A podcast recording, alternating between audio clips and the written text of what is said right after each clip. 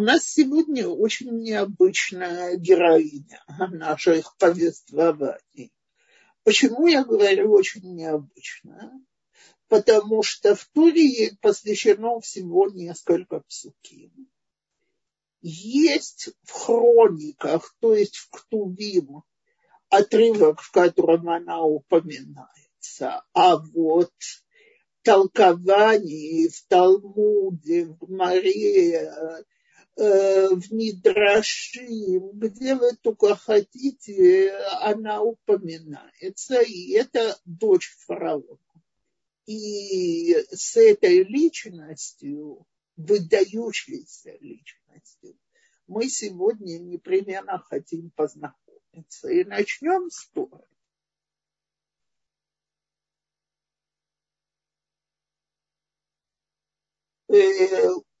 Значит, я напоминаю нашу историю. И пришел э, я в начале второго перека в книге Шмот. И пришел некто из дома Леви, взял за себя дочь Леви, зачала жена и родила сына. И она, значит, его больше не может скрывать и прятать от египтян. И она в корзинке спускает э, эту корзину возле берега и, и стала сестра его вдали, чтобы узнать, что с ним. И сошла дочь Паро к реке мыться, а прислужницы ее ходили по берегу реки.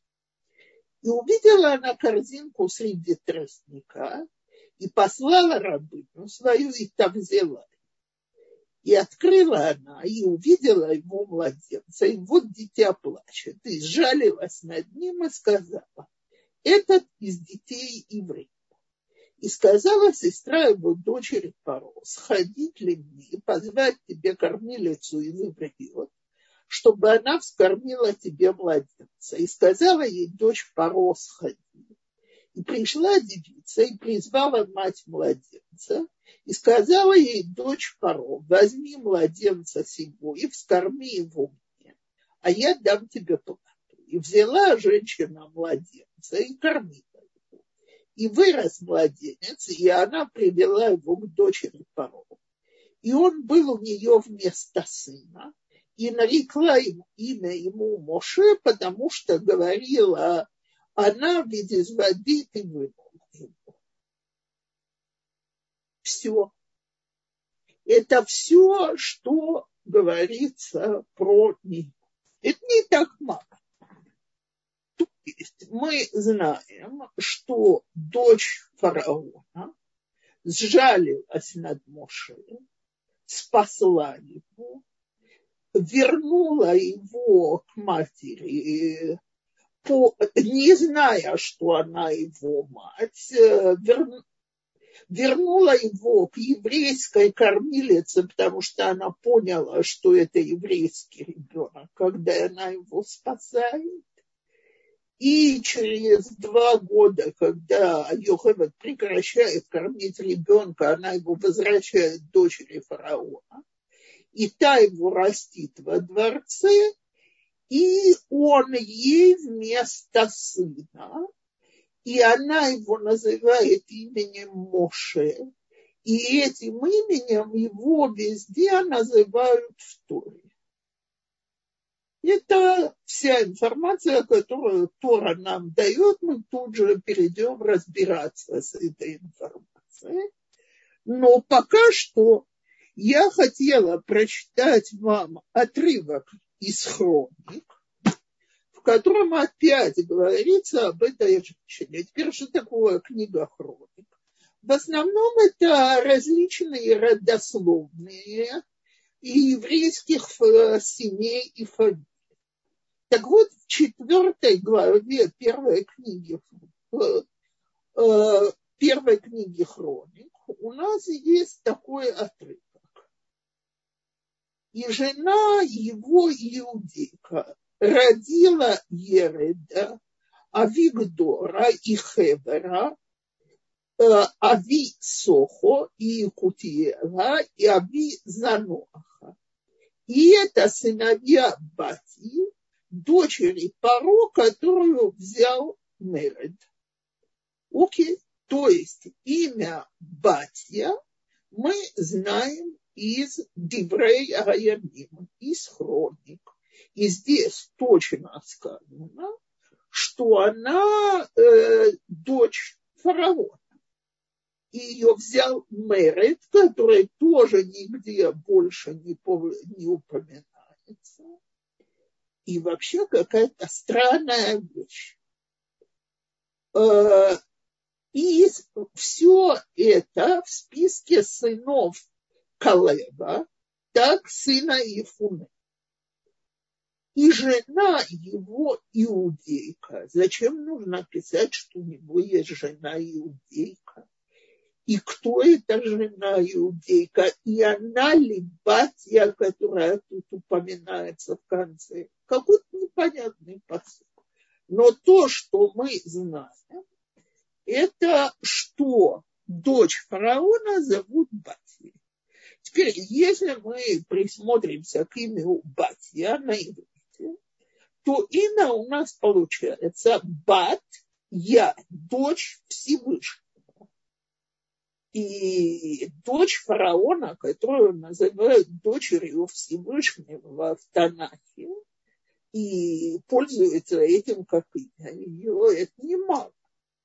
Так вот, давайте попробуем понять, что же это за женщина, и понять псуким тоже. Теперь, дорогие женщины, я хочу сказать вам вот что. Обычно, э, я думаю, вы это слышали не от меня, а от э, многих раввинов, преподавателей и так далее. Тору можно толковать на четырех уровнях. То есть пшат, буквальное объяснение текста, драж, бу, толкование текста. Дальше идет ремез высоды, это уже более высокие уровни, которые близятся к тайнам Торы. Но есть простые толкования, а есть толкования и насказания. Так вот, обычно толкователи Торы стараются истолковать любую историю как с пониманием текста. Когда прибегают к, ко всяким, э, как бы это сказать, мидрашим, то есть иносказательным толкованием, когда что-то в тексте мудрецов не устраивает. И вот, так как я вам сказала, что мы имеем огромное количество мидрашин, то есть иносказательных толкований об Батье, то очень важно понять, почему та простая история, которую я вам рассказываю, нас, э, наших мудрецов не устраивает. Так вот, начнем с первого. И сошла дочь порог реке мыться. Дорогие женщины, простите, Тора говорит о вечном. Так, ну, если кто из вас будет рассказывать про свой распорядок дня, вы будете указывать, принимала душ. Сильно сомневаюсь. Само собой понятно. Точно так же, как, извиняюсь, ни одна не сообщает, что она заходила в туалет. Это как-то не часть распорядка. Ну ладно, попросили от вас точного распорядка дня, вы это укажете. Но почему нужно сохранять для вечности, что дочь фараона спустилась к реке мыться? Поэтому говорят наши мудрецы, значит, это не может быть просто купание. Так она, вероятно, купалась до, купалась после и так далее. И Раши, один из величайших толкователей Торы, говорит, это было окунание для того, чтобы очиститься от идолопоклонства дома ее отца. то есть в какой-то степени окунание для гиюра, принятия веры в единого Бога. Э, теперь вы мне скажете, а где, откуда Батия знает, что для этого нужно окунуться в воду? Еще Торы нету. Э, вода – источник вечной жизни. И Всевышний – это одно из проявлений сил Всевышнего в этом мире. Так э, и э, Нил – это та река, в которую она окунается, или как ее в Туре называют Иор, был символом идолопоклонства.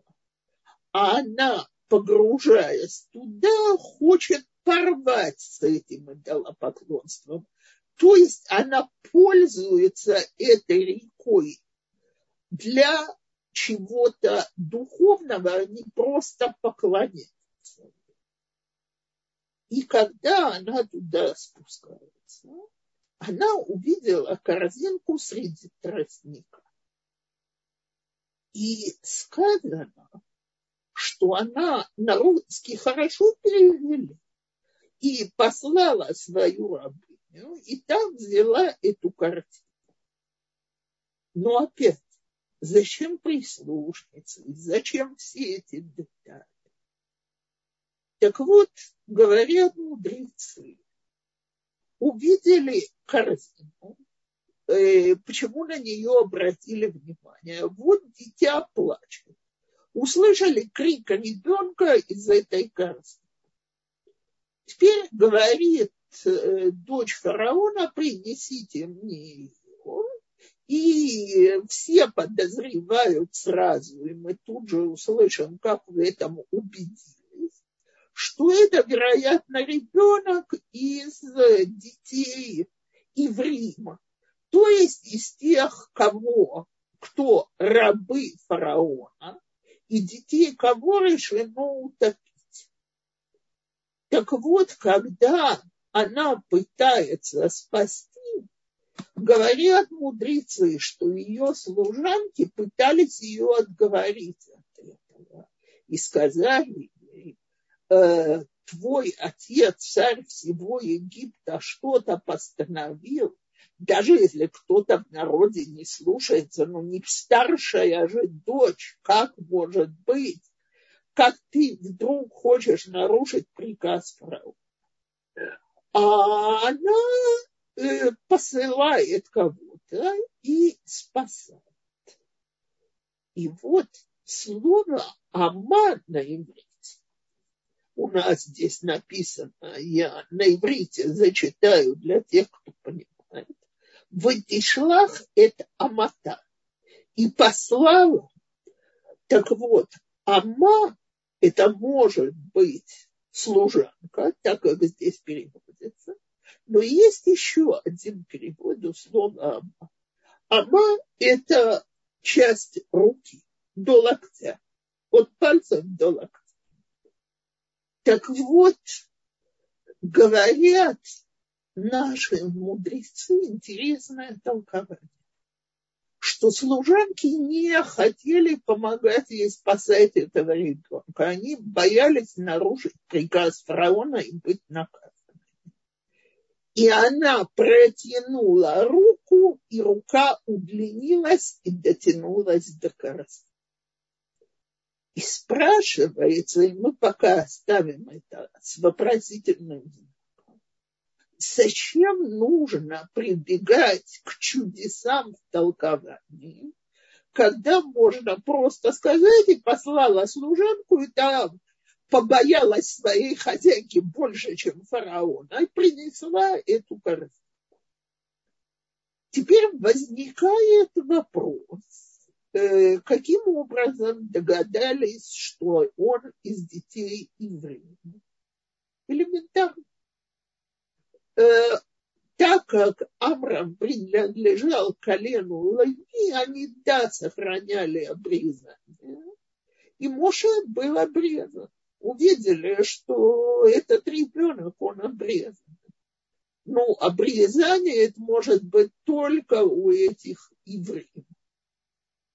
Но есть и еще одно толкование, еще более чудесное, что Всевышний для того, чтобы вызвать спасение для Моше, поразил батью э, какой-то, э, не батью, она еще не батью, дочь фараона, какой-то кожаной болезнью а считалось, что Иор, здесь я говорю, э, если мы не скажем, что она уже решила бросить дала поклонство, есть и мнение, что это приходит позже.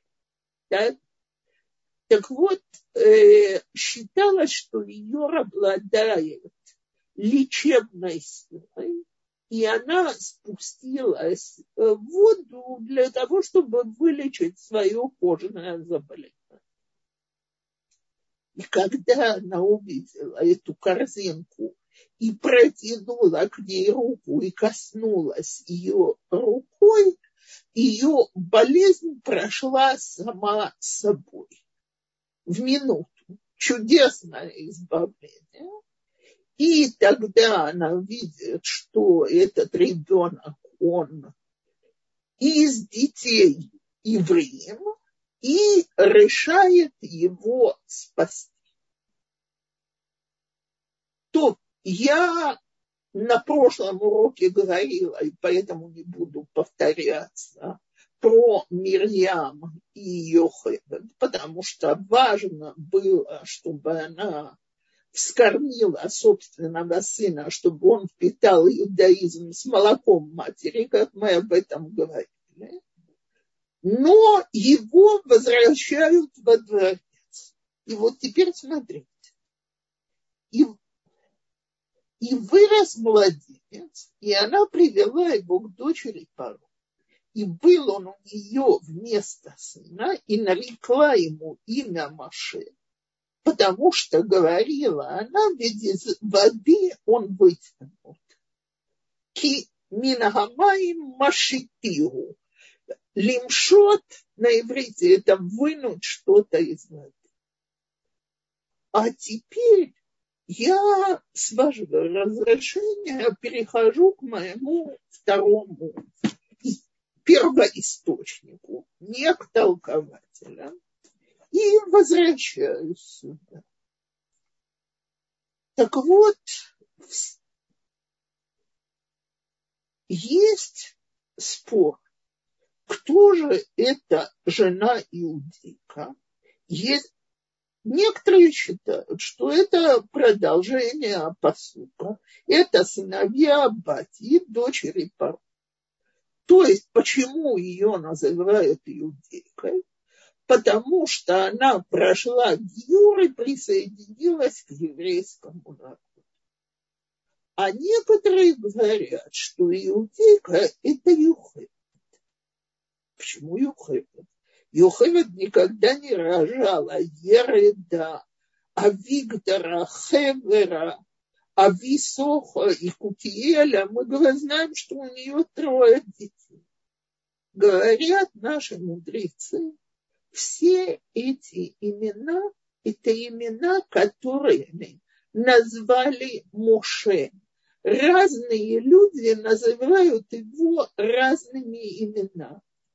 И каждая из этих имен носит символический смысл по деяниям Моше. Например, Еред – это опустившийся он был опущен в воду, а другие не были, потому что говорят, опять-таки, наши мудрецы, что э, искали по предсказаниям астролога э, спасителя Израиля, и они сказали, что спаситель Израиля погибнет от воды так Паро велел топить всех мальчиков, которые должны были родиться под этой звездой. Значит, э, как только астрологи увидели, что Моше попал в воду Йора позвездно, сказали фараону, все, можно прекратить э, бегать по домам, посылать тайную службу, отбирать младенцев, он уже попал в воду, все уже в полном порядке. Так вот, он был опущен в воду, а благодаря ему другие не были опущены. Он спаситель.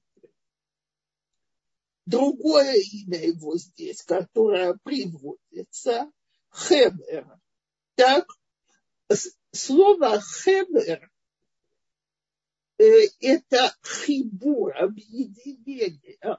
Он опять объединил своих отца и мать. Сохо от слова сука Всевышний был для него охраной и покрытием. И так перечисляются еще имена, которыми его называли его отец, его мать, его брат, сестра, еврейский народ а зовут его именем, которое ему дает дочь фараона. А почему этим именем? Говорят наши мудрецы, кто вырастил в своем доме сироту, усыновил ребенка и растил, он считается его родителем. Так вот, у, у Моше Рабейну две матери. Первая мать – это Юхевед, которая родила и вскормила. И вторая мать – это Батья, которая воспитала, которая растила, которая с ним общалась, и которая решила для себя – выступить против того, во что верил ее отец. И здесь я хочу вернуться.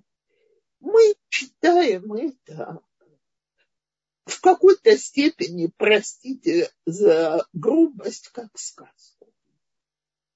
А я предлагаю попробовать понять, этот жуткий ужас египетского рабства, когда вырывают младенцев из рук матерей, топят их, когда женщины рожают детей, не зная, что с ними будет. И с другой стороны, повелитель всей земли египетской велел это делать, никто не смеет восстать против его жестокого приказа. Никто, кроме одной смелой женщины. Кто эта женщина? Это его собственная дочь. То есть, когда она видит степень жестокости, жестокость, которая как проказа пристала к египетскому народу, она говорит, я нет. Я это не поддержу, я с этим не хочу продолжать. И говорят наши мудрецы, опять возвращаюсь к книге Хроник, она была женой Мереда. А я напоминаю, мы сперва говорили, что вот они, сыновья Калева. Так вот, Калев бен Ифуне, Калев сын Ифуне, получил э, кличку, прозвище Меред.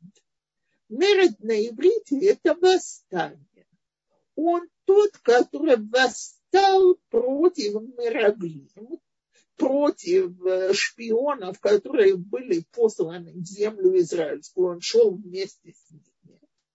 И они утверждали, что не надо идти в Израиль, это опасно, нужно вернуться в Египет.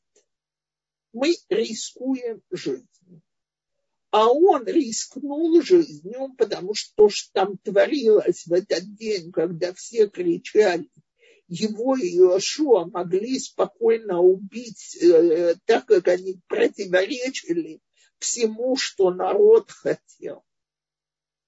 Сказал Всевышний, пусть возьмет в жены женщину, которая посмела восстать против фараона и того, что он постановил.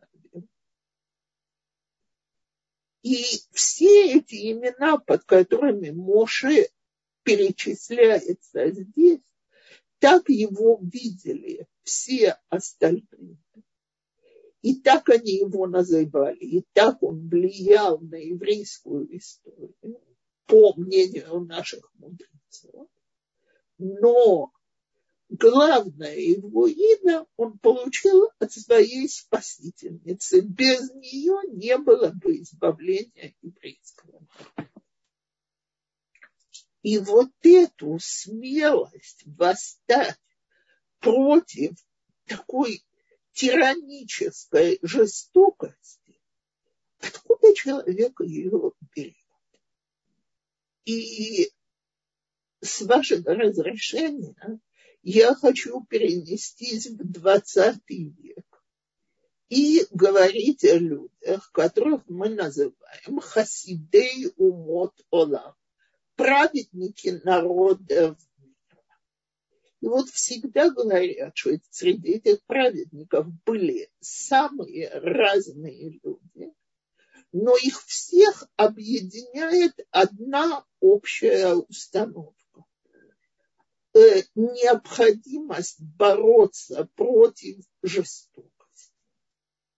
Теперь, когда человек готов бороться с жестокостью ценой своей жизни, это значит, что он верит во что-то более высокое, чем его физическое существование в этом мире на несколько десятилетий.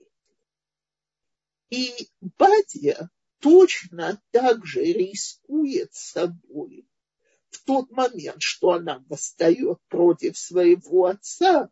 Фараон – это абсолютная власть в Египте.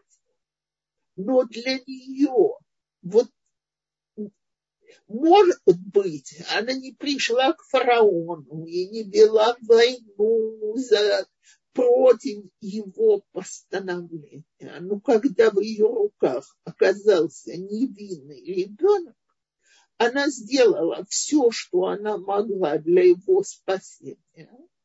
А у нас говорят, я думаю, что вы эту фразу слышали не раз, что когда человек спасает другого человека, он как будто спас целый мир.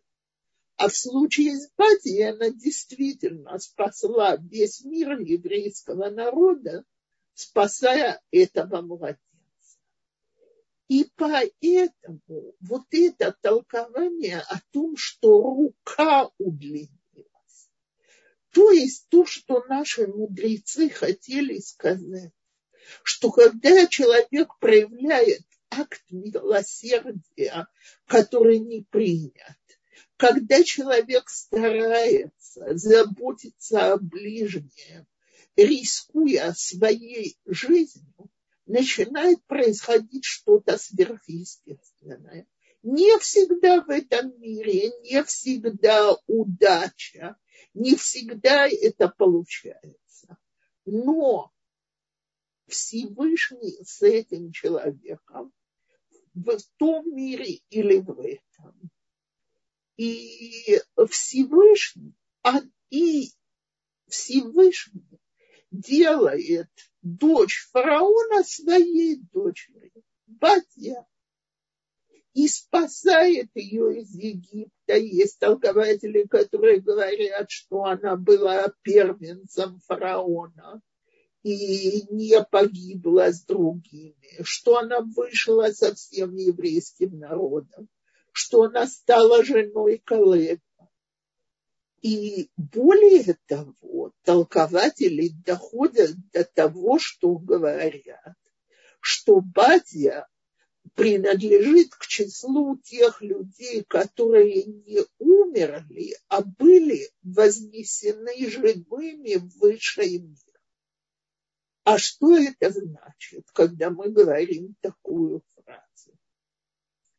Это значит, что человек сумел сделать свою плоть абсолютно духовной и безгрешной.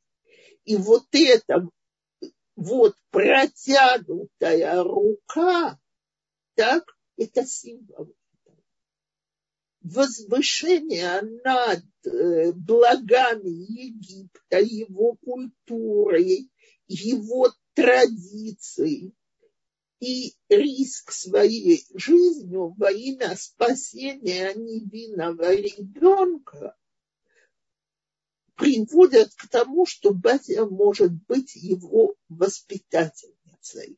И вот здесь я хочу зачитать вам историю про Моше уже. И было в те дни, когда вырос Моше, и вышел он к братьям своим, и увидел их страдания. Так, и дальше продолжается, как он защищает э, э, одного из евреев, из братьев его и убивает этого египтянина, но вот это способность сочувствовать. Он же живет во дворце. Его не касается то, что происходит с евреем. С двух лет он во дворце фараона и говорят, что его там баловали и ему радовались. Так вот, э, оказывается, где-то он научился присматриваться к страданиям. Значит, когда она растила, дочь фараона растила мужа, она сумела внушить ему, что нужно сострадать тем, кто терпит. То есть это не был один минутный поступок, один раз восстала против отца, но она проявляла сострадание к слабым. И когда мы видим, как мудрецы возносят эту женщину, и меня всегда спрашивают, что я вижу актуального для нас, то позвольте я скажу несколько вещей. Э, первое – это силу помочь несчастному, даже если я от этого рискую очень много проиграть э, на данный конкретный момент. Это вера в справедливость, в свет, во что-то чистое и светлое. И когда, вы знаете, когда я готовилась к этому уроку, я вот задумалась, э, недаром же я вам это сказала, про Хасидею Мотуала. Далеко не все они были праведниками. Я возьму самого известного, поговорим пару минут про Оскара Шиндлера. Э, все, кто знали Шиндлера до войны, знали, что он Жуан, он растратчик, он э, и карточный игрок. И, короче, он никак не был той личностью, на примере кого мы бы учили наших детей.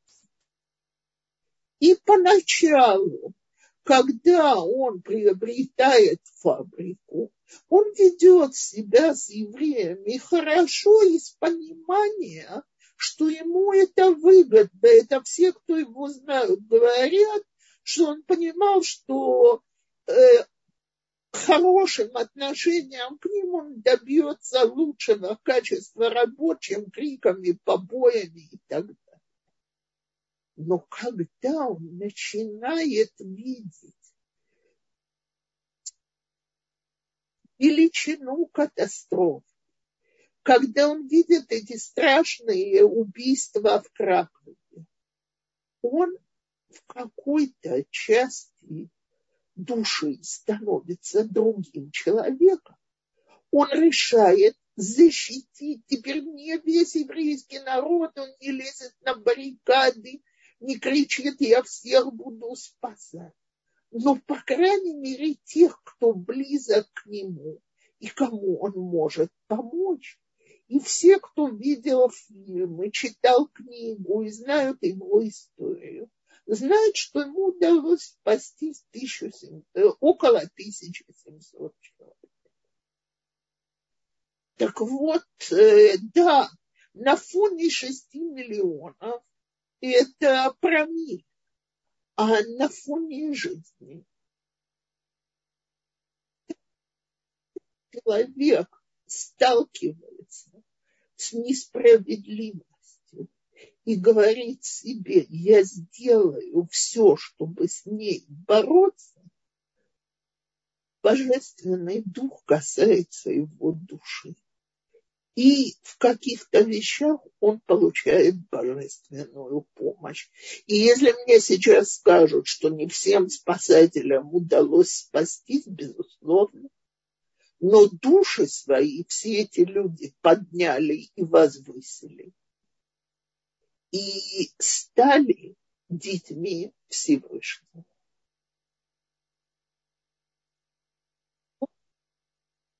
Если есть вопросы, то сейчас время для них.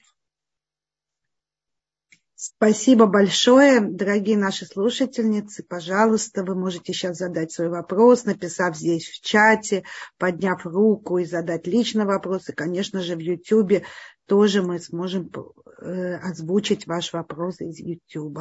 У нас есть поднятая рука. Эстер, пожалуйста.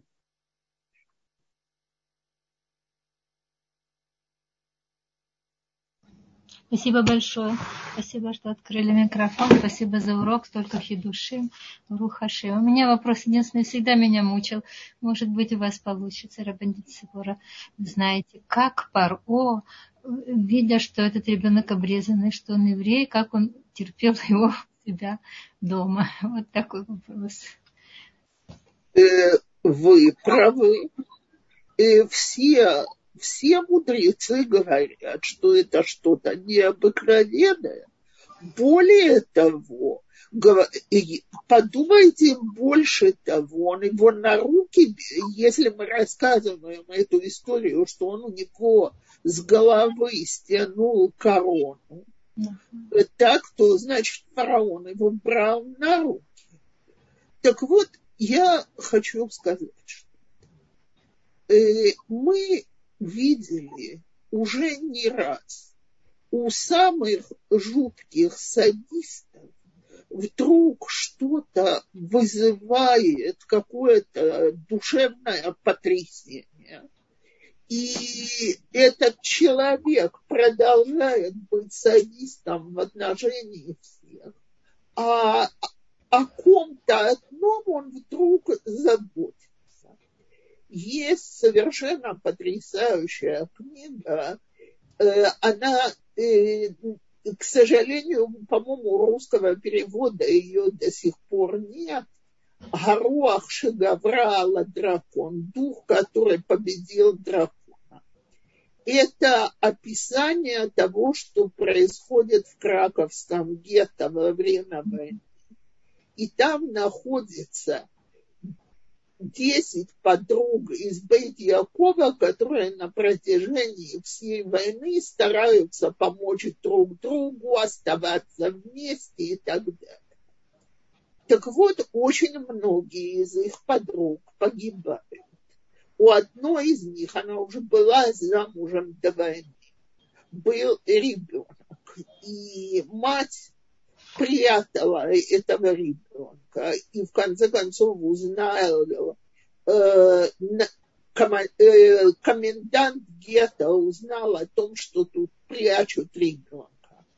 Расстрелял мать, а когда ребенка к нему привели, взял его на руки, кормил его конфетками, отправил его в детский дом и туда ему посылал сладости, пока детский дом стоял э, в Кракове, пока их всех не отправили на уничтожение.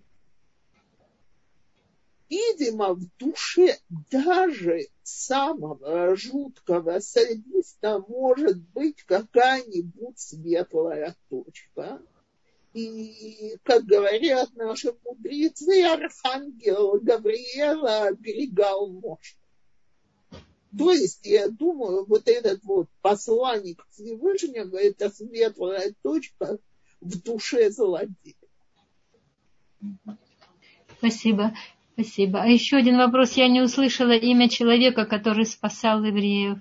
Это где-то в книге есть? Э, Оскар Шиндлер есть э, очень известный фильм «Список Шиндлера». Так, э, это э, есть там, конечно, отрывки, которые не для просмотра для религиозного человека, но, насколько мне известно, существует и его кошерный вариант. И, по крайней мере, почитать о нем, безусловно, Спасибо. Спасибо большое. Спасибо большое. Э, Рабаница Пора, я сейчас поймала себя на мысли во время вашего урока, что э, вот опять ну, один из праздников наш, где ключевую роль сыграла женщина, и если бы не ее поступок, то нашему народу грозило уничтожение. Галит, вы хорошо следите? я э, раз вы уже об этом сказали, вы мне напомнили что-то очень важное, что я пропустила. Мы знаем, что Моше родился 7 Адара. Три месяца его мать его прячет. Мы добрались до, э, до даты, давайте по календарям, Вав Сиван шестого Сивана. Моше был спасен Батьей шестого Сивана. Шестое Сивана – это день получения Торы. Так что благодаря действиям Батьи в нашем мире выжил человек, который принес всему еврейскому народу наше учение. Да, спасибо. Здесь вот про книгу еще вопросы. Э, книга так и называется «Список Шиндлера». Угу. И я ее читала в русском варианте, так что книга есть. Книга, да, есть, и фильм есть, но, как вы говорите, там есть сцена не мягко говоря, нецензурные. Да.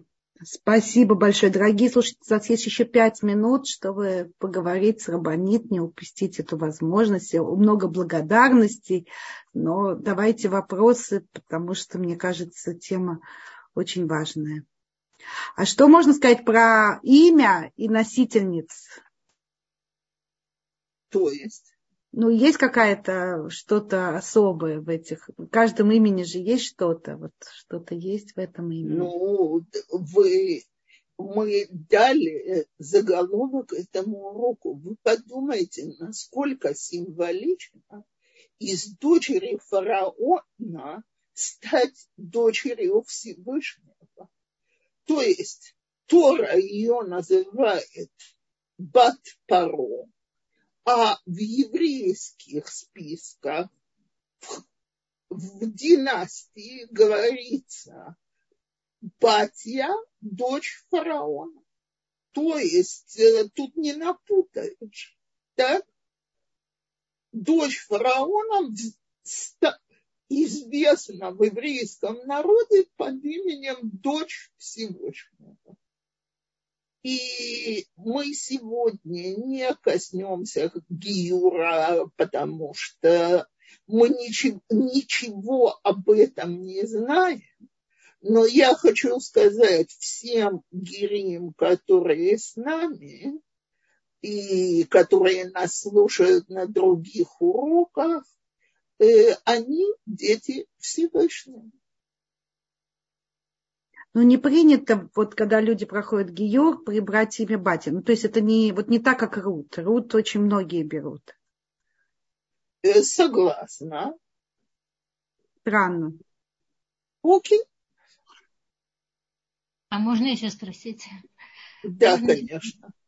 Мне казалось, или я перепутала что-то, что Калев женился на Раха, вот, которая в стене там. Нет, простите, Нет? вы не...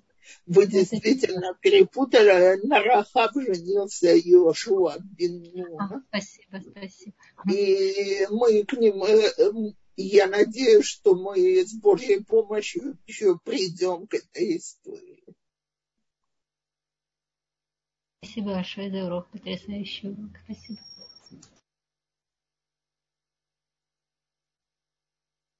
Да, спасибо. И я смотрю наше время вот подходит к концу уже совсем осталось две минутки, так что была поднята рука, но я смотрю, что опусть... Да, я смотрю, что Рав Даниэл к нам присоединился. Да, да. Мы... Поэтому, дорогие женщины, я прощаюсь с вами на две недели. Я на следующей неделе не смогу дать урок. И мы с Божьей помощью вернемся и продолжим с нашими замечательными еврейскими женщинами, как сказали наши мудрецы, благодаря которым мы вышли из Египта и благодаря которым мы продолжаем наше существование. Угу. И последнее это что-то личное. Я на этой неделе ездила на семейный праздник, то есть праздник был не мой личный, а очень многих мам и бабушек. Отмечалась Масибат Хумаш, то есть дети 5-6 лет, которые начали учить Тору. И Равин, который приехал поздравить всех, вместо того, чтобы говорить об важности учения Торы маленькими детьми, повернулся к женской части э, зала за занавесью прозрачной и сказал, что наш Ребе, я же принадлежу к хасидской группе, просил передать, что мы приехали посмотреть на результат нашей массиру нефеш, и он сказал, что еврейский народ держится на том, в каждом поколении, в нашем тоже, что женщины продолжают, несмотря на все сложности и трудности, рожать детей и растить их слугами Всевышнего. Так вот, про это мы и учим.